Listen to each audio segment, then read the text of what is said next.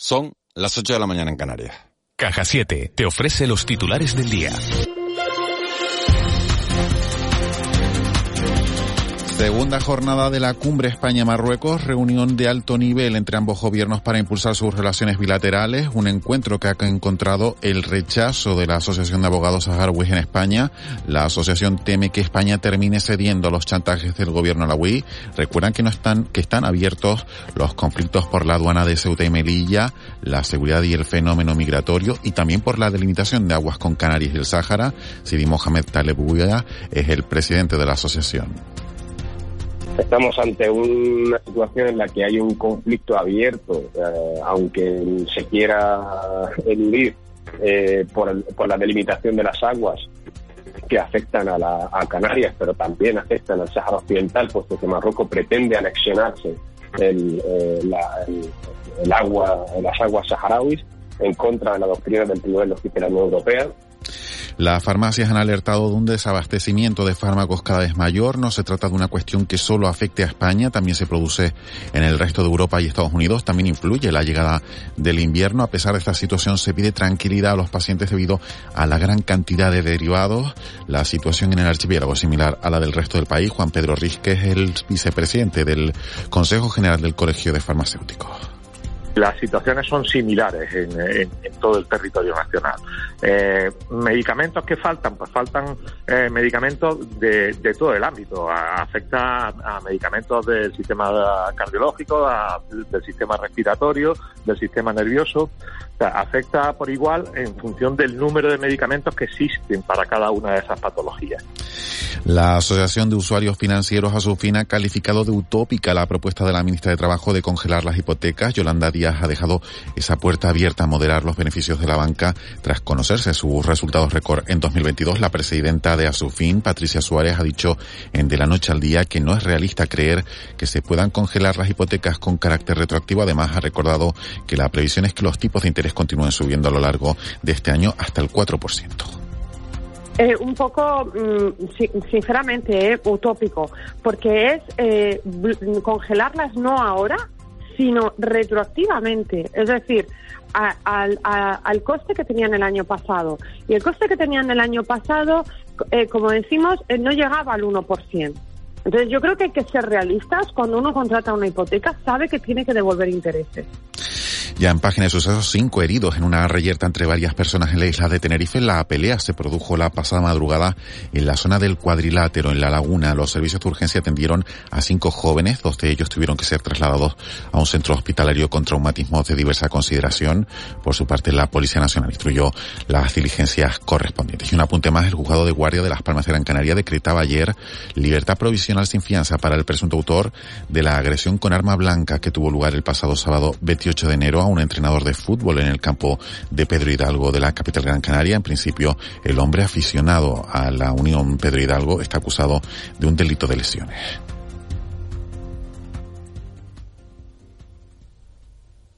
Imagina que puedes aprovechar el sol de Canarias para generar tu propia energía verde, cuidando nuestro entorno y ahorrando en tu factura de la luz. La instalación de placas solares tiene muchas ventajas. En Caja 7 facilitamos y financiamos tu compromiso sostenible. Consulta condiciones en cajasiete.com barra autoconsumo. De la noche al día, Canarias Radio. En Cristalam tenemos la solución definitiva para el exceso de calor en edificaciones. Nuestras láminas de control solar 3M para cristal con una reducción térmica de más de un 80% y libres de mantenimiento son eficiencia energética en estado puro, sin obras, sin cambiar los vidrios, en exclusiva en Canarias, solo en Cristalam. Visítanos en cristalam.com. Cuando una empresa contrata a un joven, a una mujer o cualquier persona en situación de vulnerabilidad porque cree que las ganas de trabajar y la necesidad de compromiso son más importantes que la falta de experiencia contribuye a crear una sociedad más justa, con oportunidades para todas y todos. Mejorar la sociedad está en tus manos. Súmate al reto social empresarial de Cruz Roja e incorpora en tu empresa el talento de las personas que participan en nuestros proyectos, con la financiación del Fondo Social Europeo, el Ministerio de Trabajo y Economía Social y el Ministerio de Sanidad, Consumo y Bienestar Social. Vuelve a McDonald's el nuevo McFlurry de M&M's. Una combinación de tu helado favorito con deliciosos M&M's rellenos de cacahuete y chocolate. Pero eso no es todo. Tus M&M's pueden ir acompañados del sirope que más te guste para que lo disfrutes aún más. Solo en tus restaurantes McDonald's de Canarias. Disfruta del sonido del carnaval con la ayuda del Centro Auditivo Gari. Ahora en calle Castillo 74. En Cristalam tenemos la solución definitiva para el exceso de calor en edificaciones. Nuestras láminas de control solar 3M para cristal con una reducción térmica de más de un 80% y libres de mantenimiento son eficiencia energética en estado puro, sin obras, sin cambiar los vidrios, en exclusiva en Canarias, solo en Cristalam. Visítanos en cristalam.com. De la noche al día, Miguel Ángel Dasguani. 8 y 5 minutos de, de, la mañana. Seguimos en directo en De la Noche al Día, en la sintonía de Canarias Radio, en la edición de este jueves 2 de febrero. Enseguida vamos con el sonido del día, pero antes, antes vamos a hablar de, de empleo o de empleo y de desempleo, porque acaban de salir Juan Mabetencur los datos del paro, ¿no? Los datos a nivel nacional y en Canarias también. Sí, el paro registrado. Recordemos uh -huh. que la, la, creo que la semana pasada fue o... Sí, la semana pasada, la, la, la semana pasada salieron los datos de la EPA. La EPA del último trimestre del año y esto es el paro registrado en el mes de enero. O sea, ya, contamos, ya computamos el, el, el, mes de enero. Salen, salen rápido, hoy es día 2. El paro ha crecido en España en 70.744 personas. Y crece en todas las comunidades autónomas, salvo en una, Baleares, donde baja en 297. Y en Canarias sube, sube bastante. 3.280 parados más en Canarias en enero. Con lo cual el número de parados en total en las islas se sitúa en 186.440. Si miramos el interanual son 20.000 menos, un 10% menos. Si miramos la magnitud del mes de enero, son 3.280 más, con una subida de un 1,79%. El paro sube, pues sí. En... Y, la y la pregunta, ¿y en esos 186.000 están incluidos los fijos discontinuos? Eh, no. ¿Los fijos discontinuos? O sea, como parados, ¿no? No, no, no, como parados. no porque se les da como... como sí, pero el, el, el, el, debate que hay... ¿no? Se les da como... Nunca lo han estado. Empleados, no estaban antes ni ahora. Antes. Ahora hay más fijos discontinuos que antes, 10 veces más. Hombre, la pregunta es si esto inaugura otra tendencia, si esta tendencia va a seguir o no. Lo sabremos los próximos meses, claro. Esto, esto tiene y un efecto y muy. después la cuestión, Juanma, de que enero es un mes Claro, eh, para el turismo, en, sí, es cuesta de enero, No. pero el, el turismo eh, Claro. sigue yendo bien, ¿no? Y seguimos en temporada alta, ¿no? No, pues quizás, no sé, esto es un poco eh, hipotético, ¿no? Tenemos que, que mirar un poco los intradatos y estamos dando un, un, un comunicado que acaba de, de, de subirlo el Servicio Estatal de Empleo hace, hace 10 minutos, ¿no? Eh, escasos, ¿no? Eh, que es el final de la campaña de Navidad, en todo caso, ¿no? Que, que, que lógicamente genera una demanda que en enero se... Una temporalidad y al final, eh, Baja, oye, ¿no? acaba- sea, acaban las ventas, acaban... Pero bueno, Ca- hombre, Ca- Cataluña 5.000 parados más, eh, Comunidad Valenciana 6.000 más, eh, Madrid 11.000 más. Bueno, vamos a ver la- La la- cifra de Canarias es alta, ¿no? Pa- en función de nuestra población, 3.280 parados más. Vamos a ver lo que dice el gobierno, lo que dice Gustavo Santana, que tiene previsto el viceconsejero de empleo hoy sobre, sobre, sobre esos datos y que dicen también la, eh, las patronales que se referían precisamente el otro día a la, a la estacionalidad. Eh, ocho y ocho minutos, vamos con el sonido del día.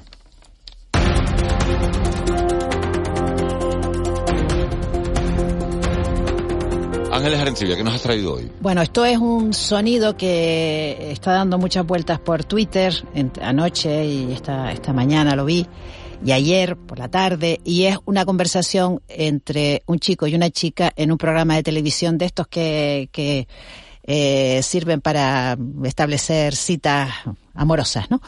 Y eh, a mi modo de ver, pues bueno, y así se refleja en las redes, eh, explica eh, parte ¿no? de lo que son los, los micromachismos y algunas situaciones que soportamos las mujeres con más frecuencia de la deseada, ¿no?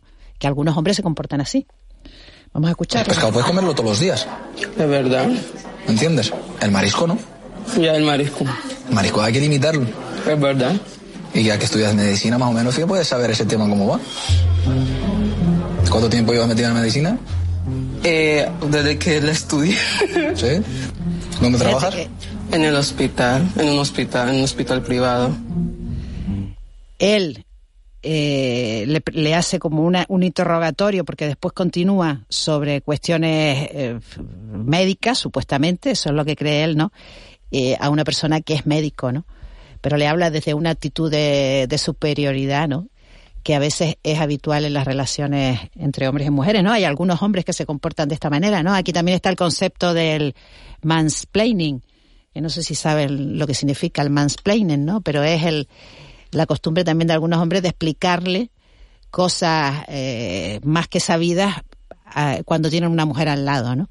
Tienes una mujer al lado y como ya supones que ella no se entera de nada, pues tú vas y le explicas, ¿no? Yo te lo explico. Y yo te lo explico. Y este hombre, que no es médico, pues ya le tenía él que dar lesiones a, a la señora que trabaja en un hospital y que es médico, ¿no? O sea, que sabe perfectamente de lo que va. Bueno, pues con ese... el micromachismo y el cuñadismo son primos hermanos, es lo que me estaba pensando mientras escuchaba a este, a este muchacho. El micromachismo es un poquito peor. Ujú. Es un poquito peor y es una situación que, que parece que es como una, una lluvia suave, ¿no? Que parece que no moja, pero, pero, Pero empapa. empapa. Bueno, pues después de este, ¿cómo lo llamaste? Cuñadismo también. Eh, No, Juan- cuñadismo es otra cosa. Sí, sí, cuñadismo otra- era a lo que se refería Juan, el Sí, micromachismo. sí, sí, Cuñadismo sí. es un poquito cacho- es un poquito de cachondeo. El micromachismo es otra cosa. Bueno, vamos a hablar de, de otro tema, de otro tema eh, eh, serio. El sector de la, Esto era serio. ¿eh? No, que esto era serio. Me refería al cuñadismo. Ah, sí, sí, sí. Al otro, claro que serio. ¿No? Sí, sí. Ah. Por supuesto. Bueno, 8, 8 y 11. Vamos con, con otro tema serio, que no tiene que ver con el cuñadismo, eh, que es el del sector de la microelectrónica. Fíjense, eh, Canarias pugna por 500 millones de una partida que va a poner el Estado en, en marcha. Eh, una partida para el sector de la microelectrónica, que ya da trabajo en Canarias a, a más de 900 personas. Tenemos comunicación esta mañana con Antonio Núñez, que es catedrático de la Universidad de, de Las Palmas de Gran Canaria, exdirector del Instituto de Microelectrónica Aplicada y asesor también de- del Gobierno de Canarias para, para esta estrategia de la microelectrónica. Señor Núñez, muy buenos días. Buenos días, Miguel Ángel. Eh, ¿El sector de la microelectrónica está desarrollado en Canarias para optar a, a esa parte de las ayudas que da el Gobierno de España?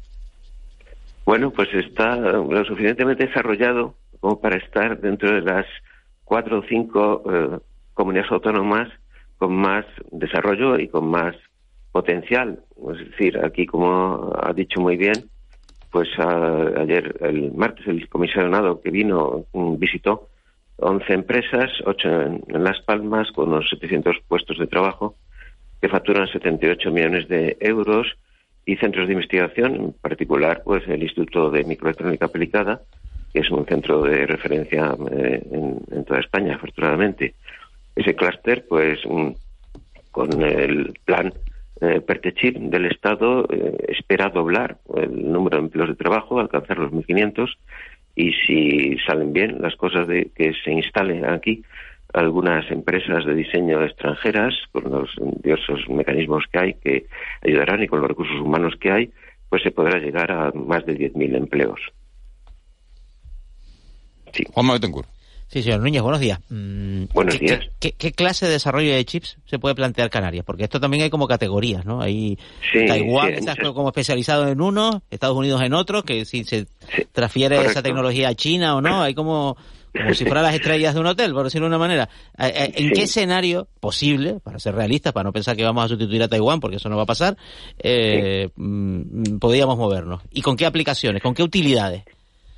Sí, bueno, vamos a ver, lo que ya estamos haciendo desde el año 1982, que se empezó con esto, y en, en Las Palmas, y desde 1988 con el Instituto Universitario, eh, que a propósito es el mismo año en que en Madrid se instaló ATT Microelectrónica de España, que luego, pues pasados 20 años, emigró a China, a China continental, como el resto de fábricas europeas, etcétera, etcétera, y ahora están volviendo.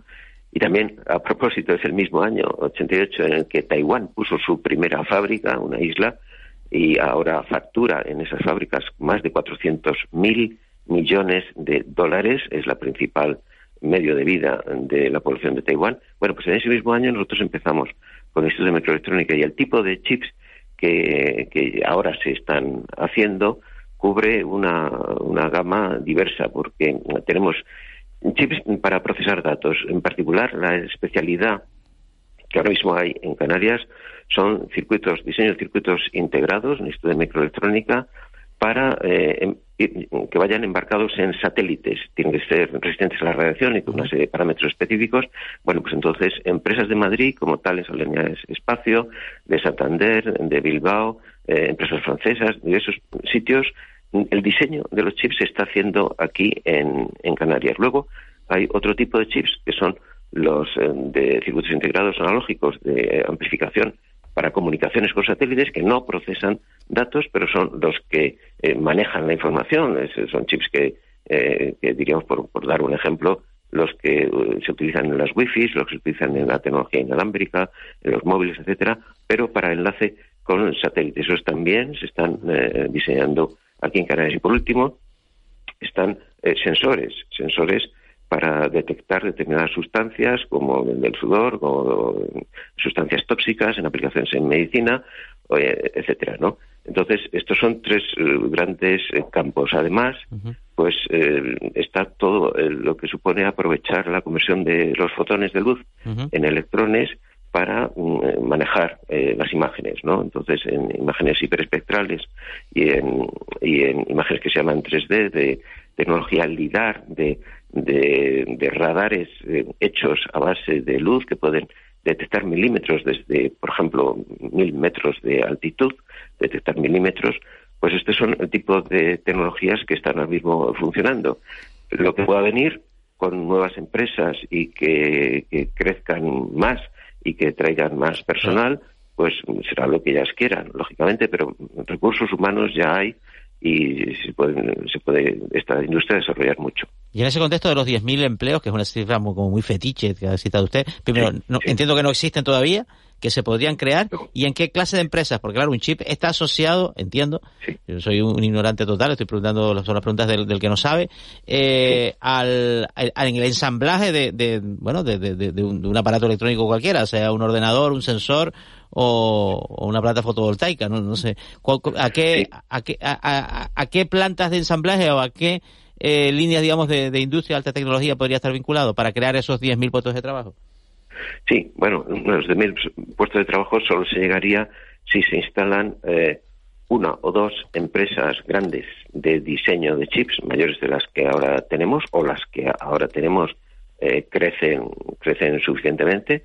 puedo, puedo mencionar eh, algunas empresas como Aerolaser, Agnos, Arquimia, Arquimia Research, Cygnus, eh, Lightbee, Sensor Labs, Sapsim Ecotronics, eh, Systems on Chip, Wimic, eh, Woptics, en fin, estos son 11 o 12 empresas que hay en Canarias, las nuevas que, que vengan eh, pues eh, son las que también eh, incorporarán mucha musculatura de empleo y luego las fábricas. Las fábricas no aspiramos a una o dos grandes fábricas, como dijo el martes el comisionado, que se instalarían en, en la península, en Madrid o Barcelona, están en conversaciones y parece que van muy bien, en contra de lo que en algunos medios se ha publicado. Parece que las conversaciones pueden dar fruto a lo largo de este año para instalar una gran fábrica como ya tuvo España, pero nosotros aspiramos aquí en Canarias a unas fábricas más pequeñas, uh -huh. digamos más exóticas, que requieren menos metros cuadrados de sala limpia, que con 800.000 metros cuadrados de sala limpia es suficiente, y que tienen sustratos que no son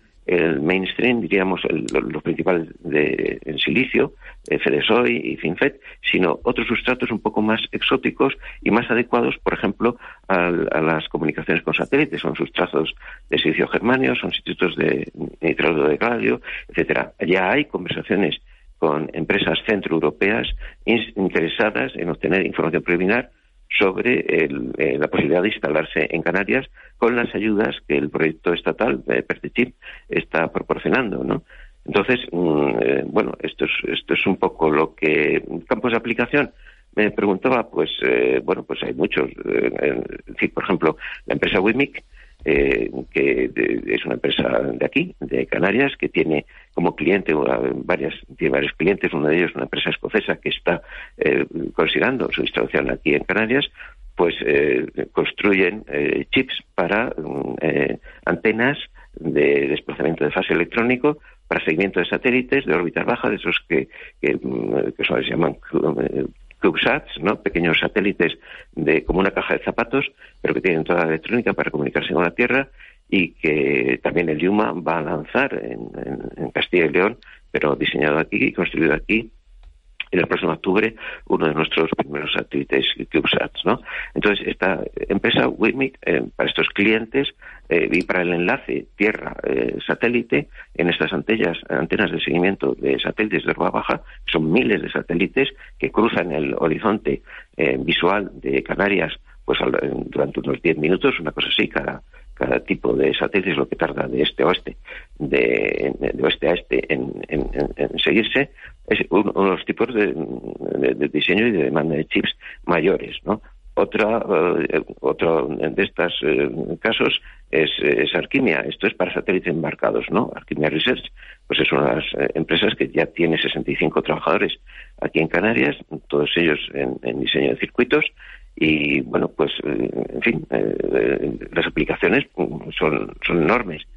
Por decirse una anécdota, un, eh, premio Nobel, eh, Richard Feynman, de California, del Instituto Tecnológico de California, el inventor, digamos, o el que acuñó la expresión nanotecnología, decía que, bueno, en nanotecnología no miramos al espacio, ni a las galaxias, ni, ni miramos al profundo del mar, en fin, eh, eso también lo hacemos en Canarias, con Plocan, con el astrofísico, sino que miramos a lo más profundo y a lo más pequeño, que es de la materia, que es la estructura atómica. Y ahí, decía Feynman, hay muchísimo espacio y lo que queremos en microelectrónica y en nanotecnología es aprovecharlo.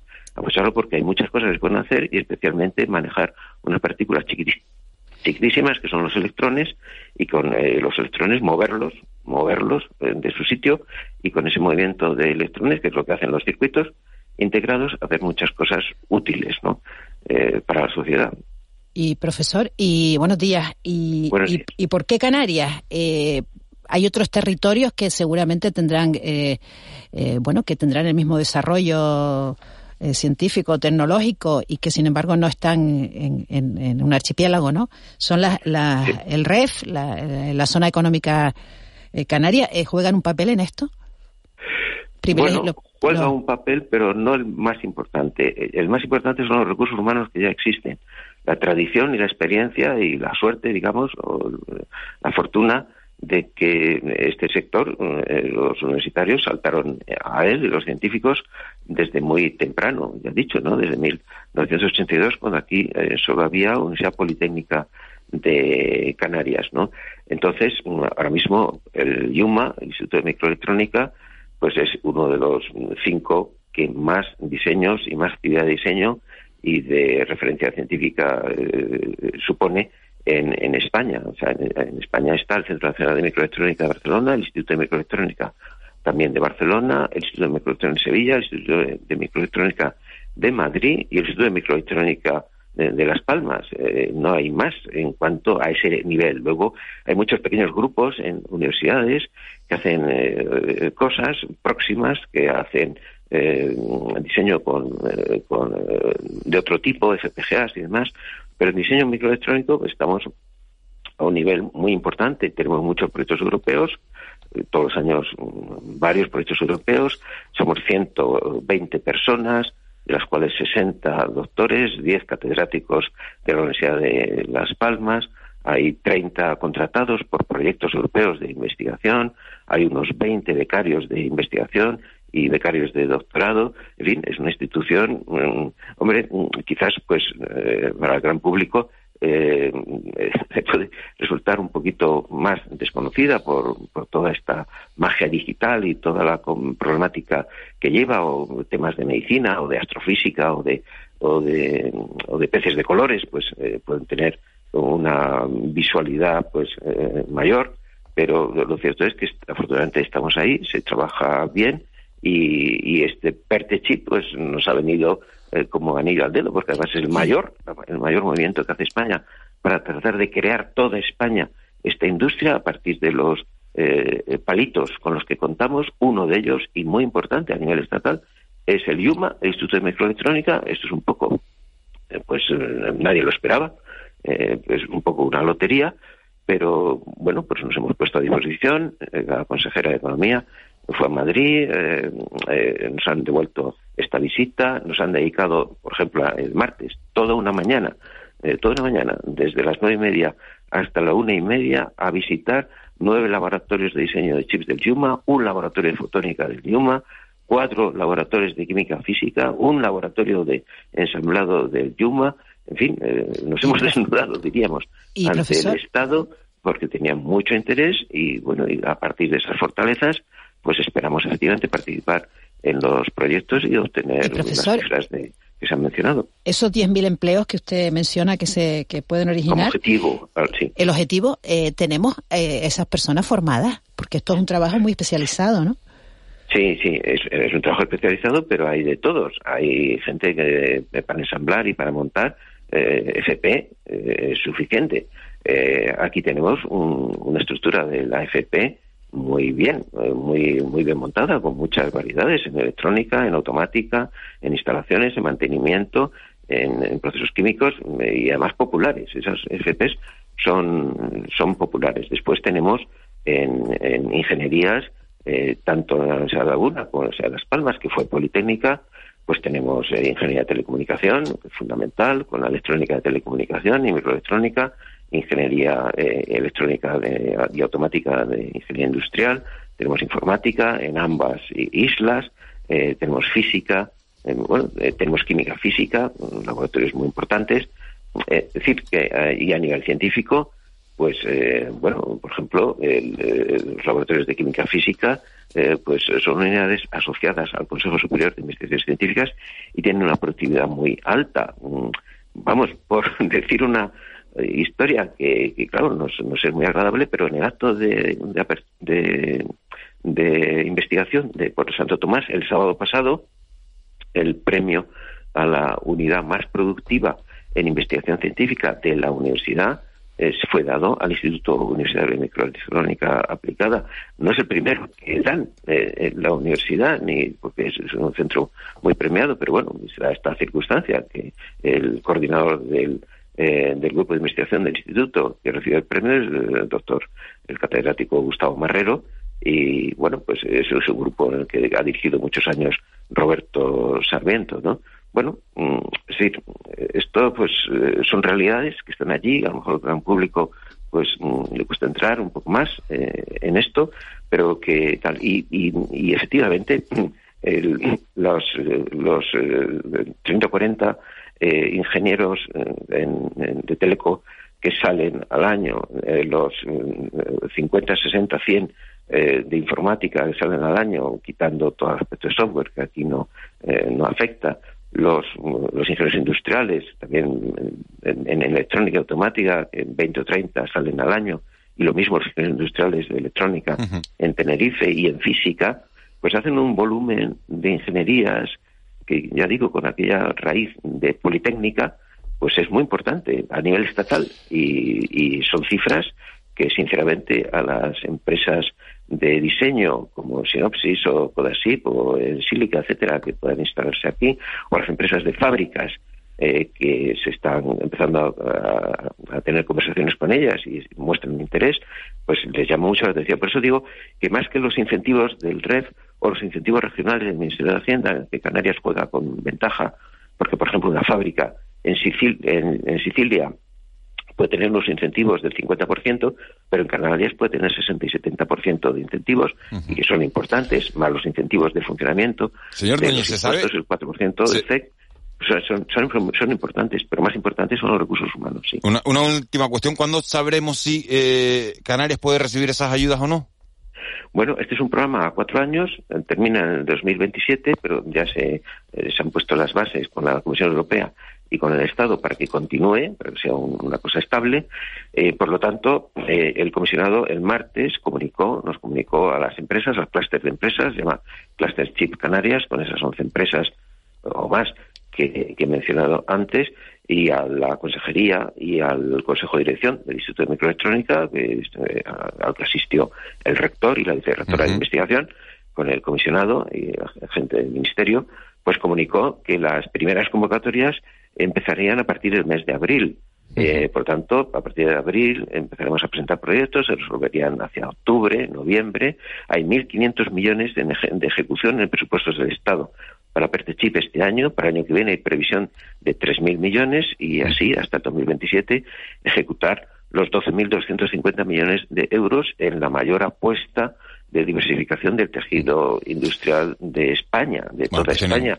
Y pues eh, casi por una carambola, pues eh, aquí resulta que en Canarias pues estábamos, ¿no? Estábamos, hombre, no esperamos, no creemos que, mm, que esto pueda llegar a un nivel como el en 1968, la primera Ujú. piedrecita que se Sí, puso sí. Taiwán, pero bueno, un movimiento muy fuerte de diversificación que cambiaría el- la imagen de Canarias, pues puede puede ser esperable y vamos a por ello. Tienen ustedes trabajo por delante. Antonio Núñez, catedrático de la Universidad de Las Palmas de, de Gran Canaria, es director del Instituto de, de Microelectrónica Aplicada. Muchísimas gracias por habernos atendido esta mañana. Gracias a ustedes. Buen día. Ocho y media. De la noche al día, Canarias Radio. En Cristalam tenemos la solución definitiva para el exceso de calor en edificaciones. Nuestras láminas de control solar 3M para cristal con una reducción térmica de más de un 80% y libres de mantenimiento son eficiencia energética en estado puro, sin obras, sin cambiar los vidrios. En exclusiva en Canarias, solo en Cristalam. Visítanos en cristalam.com. Cuando una empresa contrata a un joven, a una mujer o cualquier persona en situación de vulnerabilidad porque cree que las ganas de trabajar y la necesidad de compromiso son más importantes que la falta de experiencia, contribuye a crear una sociedad más justa, con oportunidades para todas y todos. Mejorar la sociedad está en tus manos. Súmate al reto social empresarial de Cruz Roja e incorpora en tu empresa el talento de las personas que participan en nuestros proyectos, con la financiación del Fondo Social Europeo, el Ministerio de Trabajo y Economía Social y el Ministerio de Sanidad, Consumo y Bienestar Social. Disfruta del sonido del carnaval con la ayuda del Centro Auditivo Gari. Ahora en calle Castillo 74. De la noche al día, Miguel Ángel Dasguani.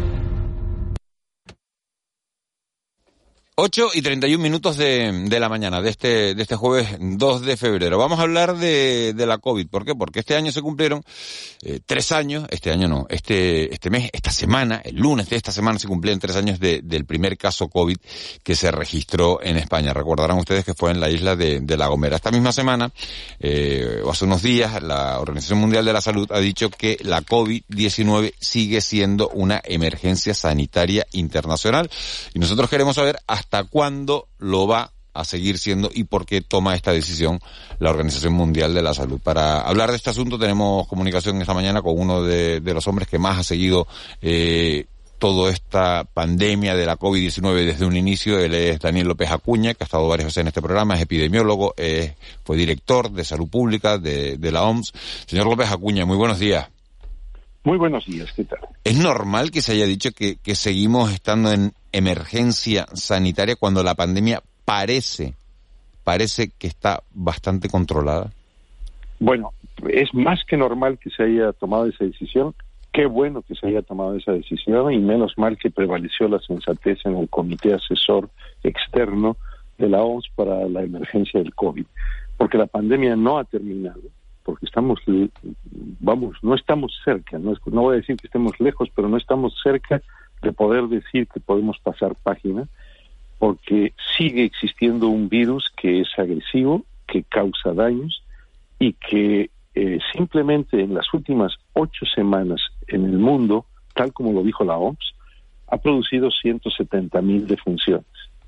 Y Yo creo que es muy importante entender que eh, está, por, por muy hartos que estemos de la, de la pandemia, por muy cansados que estemos de tener que lidiar con esto, estamos ante un fenómeno que en tres años ha producido 750 mil eh, casos o contagios de la enfermedad, perdón, 750 millones, no 750 mil, 750 millones en el mundo y ha producido prácticamente 7 millones de muertes en todo el mundo. Y eh, vamos, eh, la decisión de la OMS es más que oportuna porque permite reiterar a los países que no deben bajar la guardia y señalar que todavía tenemos que estar haciendo muchas cosas para mantener a raya esta pandemia. Claro, pero ¿en Europa sigue siendo una emergencia sanitaria la, la COVID-19, señor López Acuña? Porque es verdad que en distintas partes del mundo es verdad que se están produciendo eh, problemas, pero es verdad que hay emergencias sanitarias en otras partes del mundo que no lo son en Europa. Bueno, eh, Europa sigue teniendo un problema con COVID por más que no quiera hablar de ello. Eh, tenemos que recordar que para estar adecuadamente protegidos contra el COVID tenemos que tener una protección vacunal que se renueva prácticamente cada año. Y esta protección vacunal está caminando lentamente en Europa. Hay mucha reticencia a ponerse los refuerzos de las vacunas. En España mismo tenemos casi el 40% de la población mayor de 60 años que no ha recibido la cuarta dosis con la nueva vacuna bivalente que protege contra las, las variantes de Omicron y tenemos casi 15 millones de personas que no han recibido siquiera la tercera dosis. Y estamos en una de las mejores situaciones de vacunación de Europa. Hay muchos países europeos que, eh, bueno, abiertamente han desistido de ir adelante con una, con una buena velocidad a la vacunación de refuerzo. Es decir, no podemos pensar que Europa ya es un territorio de excepción. Una pandemia eh, nos muestra la gran interdependencia que existe entre la situación epidemiológica en un lugar del planeta y en otro. Y mientras tengamos una bajísima cobertura vacunal en buena parte de los países en desarrollo, que menos del 25% de la población está vacunada con una dosis y nada más, y tengamos altas incidencias y surgimiento de, dinámicas epidémicas como la de China, eh, y que se extiende en otros países. Y tengamos el riesgo de surgimiento de nuevas variantes que puedan ser más agresivas, no podemos pensar que podemos bajar la guardia. Y lo que estamos haciendo en el mundo entero, Europa incluida, es dejar de hacer pruebas diagnósticas y por eso subdiagnosticamos el problema, dejar de hacer secuenciación, bajar la protección con respecto a, a temas como, como la mascarilla para impedir los contagios no estamos ciertamente en la crisis que tuvimos en años anteriores en términos de colapso sanitario y de incremento de muertes, pero seguimos teniendo un problema que puede agudizarse si no mantenemos la guardia en alto. Entonces, eh, buenos días, doctor López Acuña. Entonces, la decisión que, va a tomar el Consejo de Ministros en España el próximo día 7 de, quitar el, la, eh, la obligación de usar mascarilla en el transporte público está mal tomada a mi modo de ver es, es equivocada eh, y yo pienso que es demasiado precipitada. Y aquí se han juntado todas las fuerzas políticas eh, y todas las autoridades eh, sanitarias estatales y autonómicas a ir a, a, ese paso acelerando una, una medida que tendría que haber tardado más en tomarse. En el medio de la temporada otoño-invernal, todavía con una un porcentaje importante de población sin la protección vacunal de la cuarta dosis con vacuna bivalente. Cuando hemos tenido y estamos teniendo todavía un fuerte número de contagios, no solo por COVID, sino también por gripe estacional y por virus respiratorio sincicial, no es lo más oportuno eh, en estos momentos, en medio del invierno, retirar la mascarilla en los transportes públicos. Yo, yo creo que deberíamos haberla sostenido, como, como se sostiene el uso de la mascarilla en los establecimientos sanitarios y en las farmacias. Y de hecho, yo soy partidario de que en esta temporada otoño-invernal usemos la mascarilla en interiores mal ventilados y en cualquier situación de aglomeración de personas. Doctor López Agoño, buenos días. Acelerando, acelerando, tampoco estamos acelerando, porque somos los últimos. O sea, entonces, ¿qué pasa con Alemania, Dinamarca, Suecia, Noruega, eh, Francia, etcétera, no? Que, ya ha tirado la eh, mascarilla eh, al transporte público. Eh, yo creo que esa es una percepción errada, el, el, pensar que somos los últimos en un concierto europeo que se ha caracterizado por acelerar la decisión. Yo creo que hicimos bien en, en tenerla hasta ahora y deberíamos haberla sostenido más tiempo. Y es la recomendación del Centro Europeo de Control de Enfermedades y de la Organización Mundial de la Salud. No están a favor del retiro de la mascarilla precipitadamente y menos cuando hay contagios y menos cuando estamos todavía teniendo un problema de COVID. Yo creo que en esto estamos todos, desafortunadamente, muy apresurados por querer dar carpetazo a la pandemia. Todos queremos que se acabe, pero no podemos hacerlo cuando está todavía presente el virus y su transmisión. ¿Cuándo, ¿cuándo veremos el fin? ¿Cuándo lo podremos decir, eh, señor López Acuña? Eh, va a depender de muchas de, muchos, factores. entiendo que no tiene una, bola de cristal, que no lo puede decir, pero... Eh, lo primero es que si surgen nuevas variantes que escapen a la eficacia vacunal, nos vamos a alejar de eso. Sí, claro, eso sí, claro. Lo, segundo es que si no vacunamos con celeridad, reforzando con las nuevas formulaciones de vacunas a la población susceptible y a la población general, pues vamos a retrasar ese, ese posible fin de la emergencia sanitaria. Y mientras tengamos las desigualdades mundiales, hablo mundiales, de eh, distribución de las vacunas, de acceso a los servicios de salud y de y, y, como consecuencia altas incidencias en algunos lugares con colapsos sanitarios, también nos vamos a alejar. Yo quiero creer que vamos a caminar mundialmente en dirección de controlar mucho más este año, pero no es un tema de semanas. Eh, yo creo que pasarán cuando menos tres meses para que se reevalúe la situación por parte de la OMS y, y yo creo que en estos momentos la, la recomendación, que es muy clara, hay que leerse el informe, es muy sensata y está basada en la verdadera dinámica epidémica. Daniel López Acuña, epidemiólogo, exdirector de salud pública de, de, la Organización Mundial de la Salud. Muchísimas gracias por habernos atendido esta mañana. Buen día. Encantado, mucho gusto. Un abrazo. 8 y 40. El mentidero. Tiempo de tertulia, tiempo de, de mentidero. Leopoldo Fernández, muy buenos días. ¿Qué tal? Buenos días. Manolo Mederos, muy buenos días. Buenos días. ¿Cómo estás? Muy bien. ¿A qué hora amaneciste hoy? A las 5 como a siempre. Las cinco, como, a las 5 como siempre. Siguen con nosotros también Ángeles Arencibia y Juanma, y Juanma Betancourt. Eh, ¿Sigue siendo la COVID eh, una emergencia sanitaria, Leopoldo? Yo creo que sí.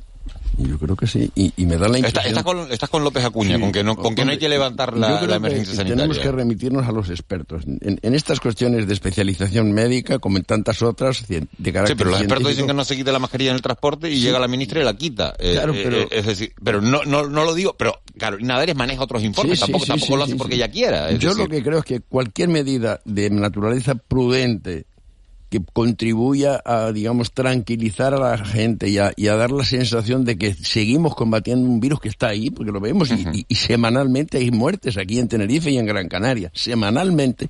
Yo creo que es que no se ha ido, está de- entre nosotros, es una realidad. En el resto de las islas. Eh, eh, Claro. Manolo, ¿tú tienes la sensación de que estamos en una emergencia sanitaria? O, o, o- porque es verdad que sabemos que la pandemia está ahí, pero yo no creo que el ciudadano de a pie tenga la sensación ahora mismo de que estemos en una situación de emergencia.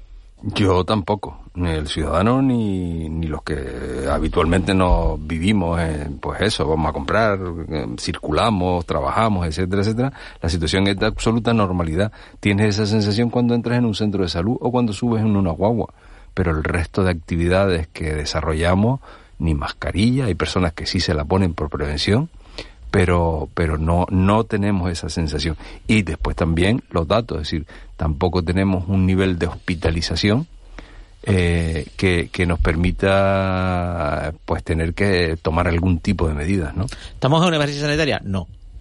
Mm, me explico. Por dos motivos. Primero, porque esto ya, ya, lo hemos vivido. Primero, primero porque la mente humana funciona como funciona. Eh, hubo una pandemia hace un siglo, eh, la mal llamada gripe española, provocada por un virus que mató a 50 millones de personas, el 2% de la población mundial de entonces. En, 2000 en 1918 eh, fue un caos. En 1919 fue un caos. En 1920 eh, la pandemia empezó a remitir, pero sí, siguieron produciéndose muertes, miles de muertes. Y la muerte pasó a ser un asunto privado. Esto es muy duro de asumir, pero la gente dijo, vamos a seguir viviendo. Ya se había generado una inmunidad, eh, las personas que habían, sobre, que habían sobrevivido, y esto es tan duro como, como que está escrito en los libros de historia, ¿no? Y luego llegaron los locos años 20, que tienen algo que ver con lo que pasó con la pandemia y con la Primera Guerra Mundial y sus horrores, ¿no? Eh, y, quizás estamos repitiendo un poco la pauta un siglo después, casi con la misma lapso temporal. Segundo, ha dado un dato eh, Daniel López Acuña, ha habido, las, no sé si dijo en las últimas dos semanas, 170.000 muertos por COVID. Y eso es real. Pero en España mueren cada año 35.000 personas por bacterias resistentes. Y no consideramos que sea una crisis de salud pública. ¿Y cuántas por gripe? Claro, entonces no. Pero hay una cosa claro, que ha dicho. Vamos a comparar magnitudes. Mismo no tengo Juanma, el dato, pero. eh, lo que no, creo yo, que lo que no podemos decir es, bueno, mueren más de otra cosa, ¿no? Quiero decir. Pero no lo consideramos. Pero no, yo, me- yo lo que quería señalar es simplemente una cosa que ha dicho el doctor López Acuña y que nos han dicho algún otro experto en las últimas semanas que es la el escaso, o sea, la bajada en el interés por las vacunas, ¿no? El, Ah, bueno, el hecho de que hay, pues, eh, personas mayores de 60, me parece que ha dicho que hay un 40% que no se ha puesto la, la, la siguiente vacuna que le toca, y es lo que esto significa, o sea, ahora estamos vacunados, Las vacunas tienen un periodo de vigencia, o sea, no- la- la- la- su poder en nuestro cuerpo tiene un tiempo, ¿no? Eh, si no nos vacunamos y hay nuevas variantes, pues a lo mejor estamos... Eh, Lo más ¿no? que rechazo Eh, vacunal estamos- es cansancio. Y tampoco, sí, pero, tampoco, pero, pero es el hecho, es el hecho. tampoco- Y las afirmaciones que ha hecho López Acuña, yo creo que lo que nos llevan es, absolutamente que sí, que sí, que- prudencia. Sí, Cuando yo- nosotros, que, que no conocemos, porque no somos médicos sí, ni somos científicos, pues Pero- estamos en lo que tú dices. Porque que- yo también, a mi alrededor, no veo... Pero, pero- pero en Alemania, en Juanma, Juanma, Leopoldo.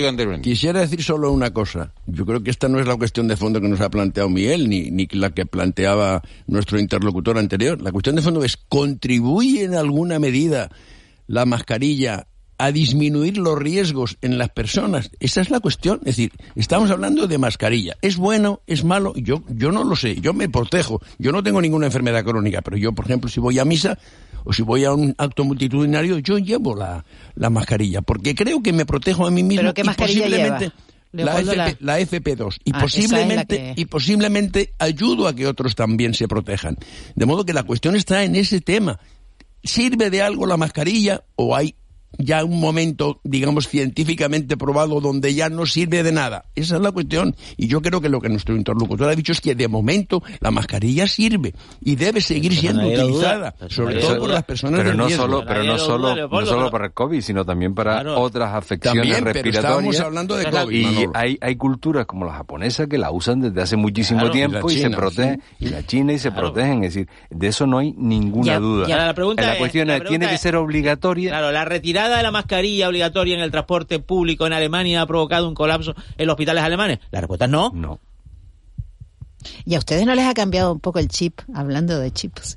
De, El microchip. De, eh, con el, al- tras haber pasado ¿no? los, los- los años duros de la pandemia, el uso de la mascarilla, ¿no? aquella sensación de que nos íbamos a contagiar si, Sí, si sí. mirábamos a la derecha o mirábamos a la izquierda. ¿No les ha cambiado un poco el chip a la hora de cuando estás acatarrado? A, a mí me lo ha cambiado. Claro, o sea, ya, ya de mi- los catarros de otras Claro. personas y mis catarros ya los veo de otra manera. ¿eh? Claro, sí, pero ese es el uso inteligente de la mascarilla. Es decir, voy a protegerme y a proteger a los demás. ¿Cómo? Con una mascarilla. Bueno, No, igual, que me ha cambiado de- el, el uso, perdona, de- del el, el beso, ¿no? Que antes de la pandemia mm, saludábamos a todo el mundo con un beso. Yo eso también lo he cambiado. Yo ya no doy tantos besos como antes. Qué fría te has qué vuelto. pena qué Qué pena fría te has vuelto, qué fría te has vuelto, Ángeles. No sé. Eh, estaba, dijo Juanma lo de, habló de la, de la inteligencia y, y estaba pensando si es inteligente que Pedro Sánchez vaya a Marruecos o no sabiendo que no va a ser recibido por el rey. Hombre, yo creo que era una cumbre que se estaba preparando desde hace mucho tiempo. Y también es un hecho cierto que el rey de Marruecos desde hace muchos años no pasa ni, ni la mitad del tiempo del año en su país. Y tiene residencias en Gabón, en Tanzania, en Francia, ha hecho grandísimas excursiones durante semanas Pero si a la tú sabes que el rey no va a estar, como, como dicen en Moncloa, que sabían que no iba a estar, que, Pero que lo eso sabían no, de antes. eso no inhabilita, Miguel, la firma de los acuerdos que se han pactado ya, porque estas cosas se pactan durante meses, y yo creo que es verdad que se puede tomar, como dicen algunos periódicos hoy, como una bufetada, pero teniendo en cuenta que este rey ha tenido gestos similares con Macron, con Medvedev, yo he estado viendo un poco alguna historia de, de- de desplantes, podríamos llamar, del rey con jefes de Estado o de gobierno o, o vicejefes de, de países extranjeros con los que tiene buenas relaciones y se ha comportado de esa manera y no ha habido disculpas, digamos, de la Casa Real ni nada que se le parezca.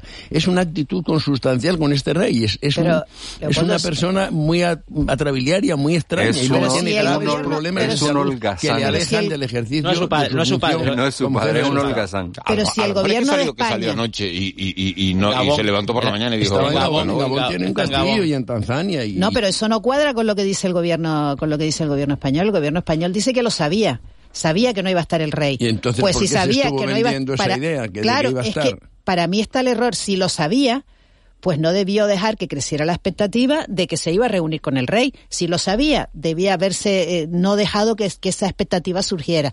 A mí lo que me da la sensación es que no lo sabía. Pero, ah, por eso Ángeles, y si no lo sabe, ¿qué hace? Es decir, porque puede La que no, puede que no lo tenga y dice, no, pero que a lo mejor ese silencio, a ¿Cómo lo mejor ese silencio es decir, oye, no tenemos ni idea de si finalmente va a haber una reunión entre Pedro Sánchez o según, según ha ¿Suspender la trascendido, según ha trascendido el gobierno no sabía eh, con exactitud si iba a estar eh, si iba a estar el rey o no iba a estar el rey. Es que pero sí tenía, la sí diplomacia tenía, sí tenía, nunca lo dice. sí, pero sí tenía la garantía del ministro de Asuntos Exteriores, al ministro de Asuntos Exteriores, de que el rey estaría. Y el rey estaba previsto que estuviese, pero lo suspende en el último momento.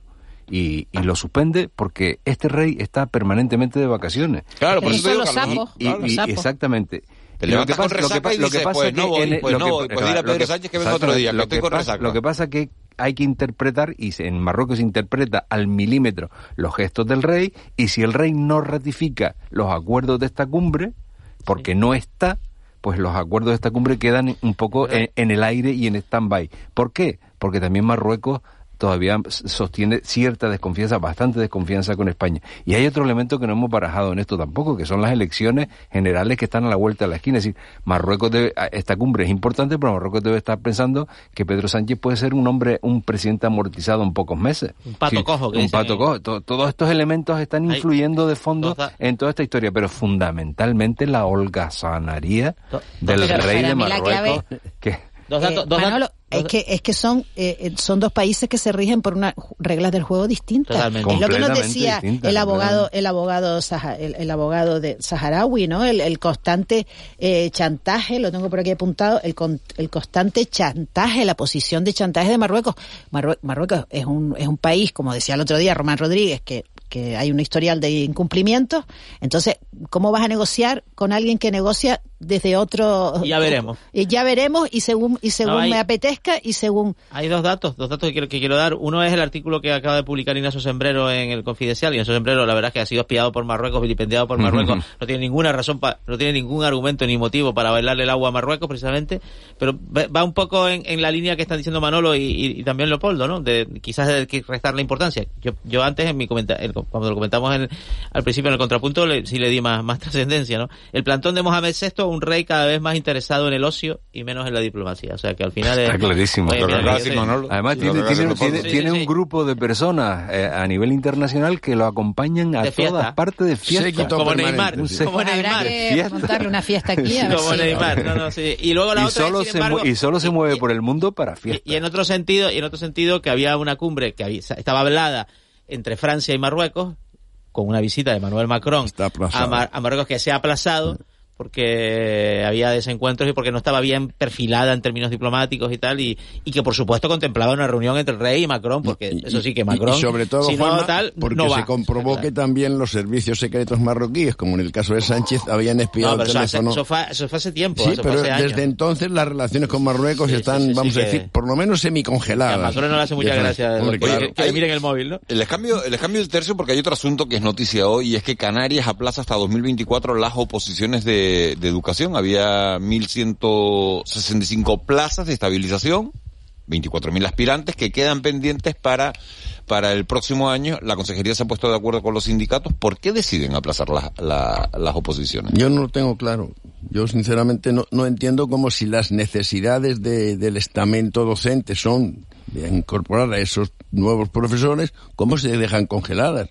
Que vamos a estar en una nueva situación de provisionalidad, sinceramente. 2024 es un año tampoco. Sí, sí, un pero es un periodo año, Manolo, es un año. indefinido. Pero las Pero- pero esto- necesidades esto, son las esto que tiene un objetivo, ahí. entiendo, Claro. ¿no? Es decir, porque se iba, eh, eh, a ver, el objetivo del gobierno era reducir la temporalidad, eh, Claro. estabilizar las Entrar plazas, y de sí. repente, cuando está todo preparado para que los exámenes sean en el mes de junio, o para que las plazas se estabilicen en el mes de junio, de repente, acuerdo, Y además, Porque con la se ha complacencia presentado- de los sindicatos. porque se, Se ha presentado mucha gente de fuera. Exacto, entonces eh, esta decisión la toman eh, de acuerdo con los sindicatos. Claro, sí, sí, sí. Y es la manera, bueno, en este año que todas esas personas de otras comunidades autónomas eh, consigan eh, estabilizarse o, o plazas o en, no, su- en sus respectivas no. comunidades autónomas y eh, pues eh, reducir la posibilidad de que la gente de aquí pues se quede sin plaza porque venga alguien de otra Claro, porque la, comunidad porque la primera comunidad en convocarlas es Canarias, ¿no? Entonces al final todo el mundo viene para acá, todo el mundo sí, se coloca pero- aquí y al final tienes muchas pero- más posibilidades pero de que ahora- los interinos pero, canarios Miguel, se queden sin Ahora la vamos plaza. a ser los Pero- últimos. vamos Bien. a ser los últimos Bueno, de parece- convocarlas. Y los que no las hayan aprobado con anterioridad también podrán Pero venir. parece razonable, ¿no? Es decir, yo no sé si, yo no sé si legalmente o moralmente No, el- es lo adecuado. Ahora, el día 26 que de parece diciembre- razonable para, para que la gente de aquí se quede con la plaza, eso sí, claro. ¿no? Eso es Bien. deseable. Lo que Deseable, pasa es que claro. hay igualdad ante la ley, entonces no puedes evitar que otros se presenten de otras comunidades. No, y de, y de hecho, lo que, y 26 de hecho lo que hay, perdona, es un gran grupo de opositores nacionales,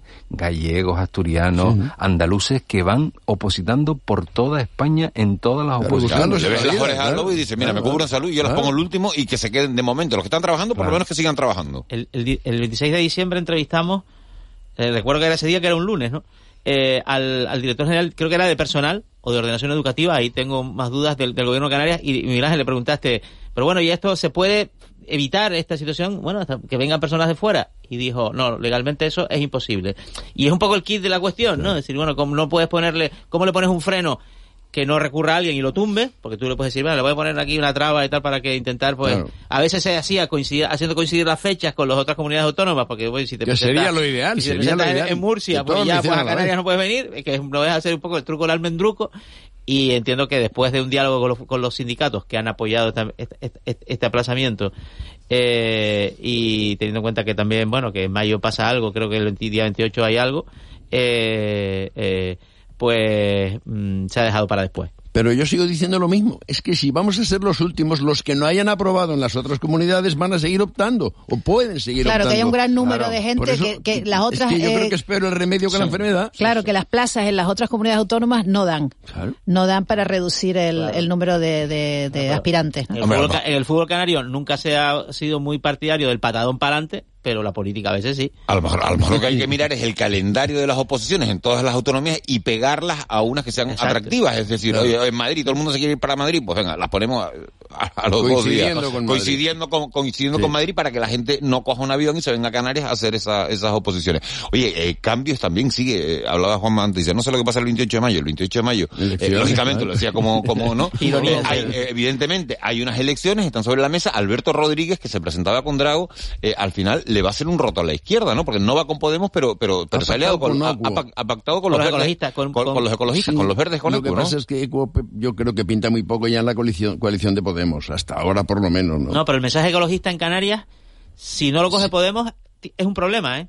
Porque pues, Está dividido, el claro, movimiento ecologista está muy dividido. Piensa, Hay por ejemplo, Partido Lanzarote y. Tenerife. Lanzarote y Tenerife, donde el, el- el sentimiento y el movimiento político ecologista tiene fuerza, ¿eh? Sí, pero sí se puede absorber una parte, eh, el Partido Socialista absorbe otra, Podemos tiene otra, hasta el PP tiene un grupo ya de ecologistas, digamos de gente jovencita y tal, pero que ahí están, ¿eh? Y su, su militancia y su Hasta combatividad yo creo que es notable en, por parte Gaviotas de ecológicas, vamos. gaviotas De ecológicas. todas formas, Alberto Rodríguez ha tocado varios palos ah, en este proceso de incorporarse o de ser candidato a la presidencia del gobierno de Canarias, porque también ha tocado más Madrid, y ha tocado otras opciones y, y, bueno, El se- problema se, es la- queda, se queda al final, porque lo que sí está claro es que se ha dado cuenta que solo no puede ir ni puede montar un partido político, ni tiene capacidad para eso, ¿no? Y el problema es la división, la división de la izquierda. Y- o sea, eso augura pues malos resultados para todos. De O esa sea, izquierda, que- de esa ¿Y le resta opciones ir en la lista autonómica? ¿O no sería más fácil para él, para salir, para garantizarse el escaño que está buscando en el Parlamento de Canarias, presentarse por una lista eh, insular? No, Es un hombre conocido en, todas las islas. movimiento Drago es si- si, si lo que, que- pretende aglutinar son ecologistas y de, de izquierda, personas de izquierda, del ámbito de, de donde se ha movido Alberto Rodríguez, evidentemente en la lista regional es más... Él ha dicho que los acuerdos con Más. Madrid y con estos grupos de izquierda eran para las elecciones generales Puedo- puedo decir una exclusivamente, maldad. no para las locales. Puedo decir una maldad, yo Ay, creo, peligro. Que, yo creo que lo hace para dejar mal a Noemí Santana. Posiblemente. Y, y me llega un mensaje que dice, habrá más incorporaciones, atento. ¿Ah? ¿Y quién? ¿Y quién puede ser? ¿Quién, quién le queda? ¿Algún otro grupo marginal que está ahí a la Eh, izquierda? No lo sé, la verdad que no lo sé. Menos mal que no te ponen, se vienen cositas, Sí, que es lo que sí, está de moda ahora, sí, ¿no? sí. Se vienen cositas. Se vienen cositas, eso es verdad, No, bueno, de- quizá una- había, había más país tenía una pequeña estructura en Canarias, ¿no? En Sí, su momento sí, con sí. también personas escindidas de Podemos, ¿no? Quizás pueda andar por ahí la cosa, ¿no? Bueno, pues, por, por terminar ya prácticamente los datos del paro que acaban de salir esta mañana. Los esperados, ¿no? Mes, eh, me parece que era Ángeles quien lo decía antes, el mes de enero suele ser un mes malo en términos generales y bueno, en alguna medida mm, continuamos con tres trimestres ya, Juanma, no sé si son tres meses, perdón, decreciendo la creación de empleo. ¿no? En España, en Canarias no. En, en- en En, España. Canar- en sí. Ca- en Canarias aquí se, En Canarias la- se estamos- invierte la tendencia por, este mes. Por fortuna, mejor, sí. Incluso Sí, este sí, mes esto, también es esto bueno. es, un, es un tema claramente de estacionalidad. Los datos son malos, pero no son para nada catastróficos. Es decir, seguimos en la misma línea en la que apuntó la EPA pues creo que la última EPA que salió el mes pasado, ¿no? Ha, re- ha bajado sensiblemente, Manolo, el, el ritmo de creación de empleo. Es Sí, una- claro, pero porque ha habido un freno, un frenazo económico. Es decir, y vamos a ver cómo Claro, en pero es que eso- 2023 eso es lo que no admite el gobierno. El gobierno dice frenazo que las cosas bien, propiciado por la guerra y propiciado por la inflación y, y ese frenazo pues evidentemente se irá notando en el empleo. Pero, pero bueno, a ver si... si, si Estamos si- hablando de un, de un incremento de 3.280 personas, Manolo, perdona que te he cortado, 1,79%, pero el descenso, que era lo que estábamos hablando, en el interanual es un 10% menos, 20.716 desempleados menos. Las cifras positivas, sin duda, al final. Otra cosa es el tipo de empleo que se está creando y cuánto se está cobrando. Sí, sigue siendo malo. Seguimos siendo al- Yo- estando yo a la cola sí, en, yo creo que sí. en la Yo creo calidad que de ya, ya- y, y ya- en la estabilidad ya- en el ya empleo. para, un ciudadano tener un empleo no garantiza eh, que no esté en la zona de exclusión social. Ni el salario mínimo. Y los bancos batiendo récord. Hoy, el dato del Pero yo no Santander, lo veo 9.000 negativo. Yo creo que eso es bueno para un país, que sus empresas ganen dinero. Lo que hace falta es